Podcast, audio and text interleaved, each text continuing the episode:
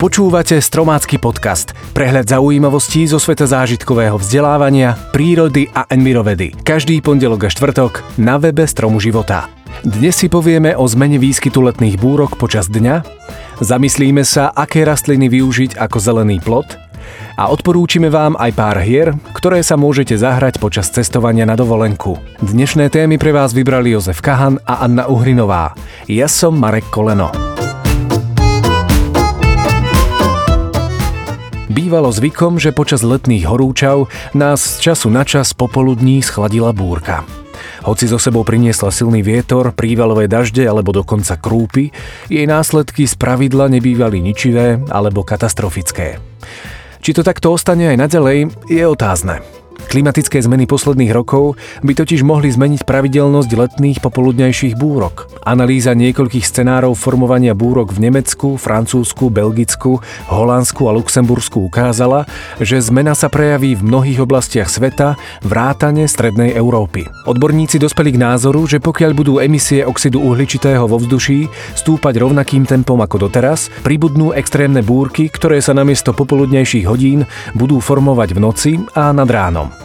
V praxi by to mohlo vyzerať ako napríklad v oblasti Karibiku, kde sa ráno extrémne rozprší a zvyšok dňa bude bez rážok. Prvé analýzy už ukazujú nastupujúcu početnosť ranných alebo nočných búrok a znižovanie množstva a intenzity popoludnejších búrok. Ak sa aj popoludní búrky vyskytnú, bývajú kratšie a neprinášajú silné zrážky. Pripravme sa teda na to, že extrémne búrky s množstvom bleskov nás potrápia najmä v noci a zvyšok dňa bude spárno. Najpoužívanejšou rastlinou na tvorbu živého plota sú u nás jednoznačne tuje.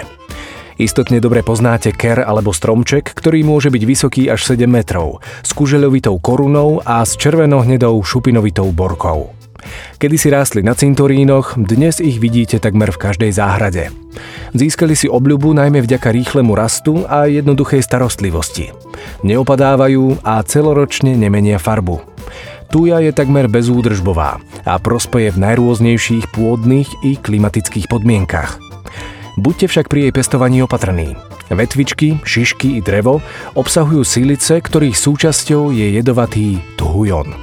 Ide o bicyklický monoterpén, ktorý u citlivých ľudí, detí a zvierat môže pri styku s pokožkou vyvolať silné podráždenie, zčervenanie, svrbenie alebo až vyrážky. Pri konzumácii tuje môže dôjsť k otravám sprevádzaných zvracaním, hnačkou, zrýchleným tepom, prípadne ku krváceniu do žalúdka, plúcnym komplikáciám, ba dokonca i k degeneratívnym zmenám na pečení a ľadvinách. Tuje navyše ovplyvňujú aj chemické zloženie pôdy.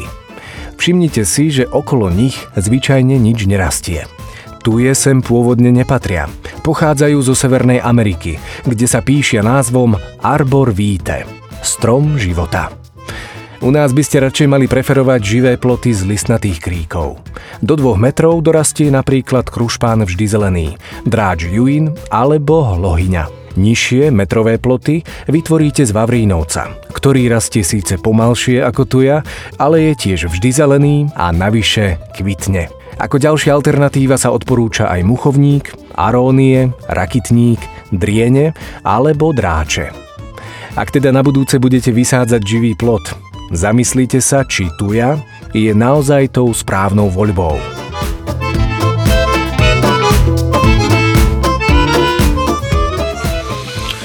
Kedy tam už budeme? Zdá sa vám táto veta povedomá?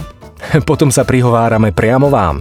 Cesta s deťmi na dovolenku, hoci sa na ňu celý rok tešíte, môže byť riadnou skúškou nervov pre všetkých zúčastnených. Nezáleží tak ani na dopravnom prostriedku, ktorým sa prepravujete, ale skôr na atmosfére, v akej sa poniesie vaše cestovanie. Investujte čas a energiu do prípravy a nachystajte si pre vaše deti pár jednoduchých hier. Zaženiete tak nudu, zažijete kopec zábavy a ani sa nenazdáte a ocitnete sa v cieli. Zahrajte si napríklad bingo s farbami. Túto hru zvládnu malí i veľkí. Vyrobte si plániky 3 riadky krát 3 štvorce. Štvorčeky vyfarbíte rôznymi farbami, ktoré sa môžu opakovať. Každý plánik by mal mať úplne iné rozloženie. Deti potom budú postupne odškrtávať také farby, aké práve videli na iných autách, ktoré prešli okolo vás. Kto prvý vyplní celé pole, dostane za odmenu nejakú sladkosť, alebo si vyberie album, ktorý budete počúvať nasledujúcu polhodinu. Ďalšou hrou môže byť na mieru ušitý kvíz. Príkladom je séria hádaniek o filmoch alebo rozprávkach, ktoré aktuálne vaše deti sledujú. Priraďte ku každej z nich tri možnosti, pričom jedna bude vždy správna. Kvízové otázky môžu mať aj obrázkovú podobu, čím túto hru ešte viac spestríte. Cestovanie môžete zároveň využiť aj na získanie nových vedomostí z geografie.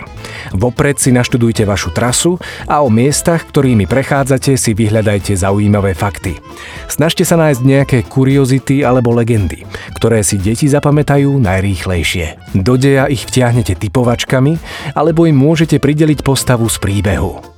Držíme vám palce a prajeme vám veľa zábavy.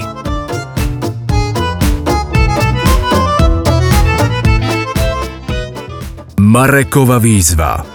Na Slovensku produkujeme stále viac odpadu.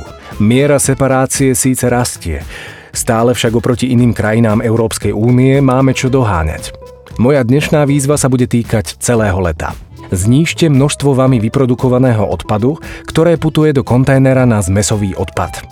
Vyhýbajte sa jednorazovým plastom, nekupujte v obchodoch igelitky a nápoje v plastoch, odmietajte zbytočné obaly. Urobte si skrátka bezodpadové leto tak najviac, ako sa len bude dať. Uvidíte, bude to super.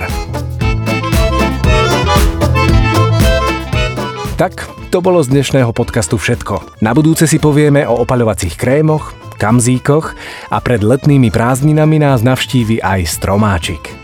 Teším sa na vás už tento štvrtok a budem veľmi rád, ak nám dáte aj odber. Nezabudnite, sme na aplikáciách iTunes, Google Play, Spotify a Podbean.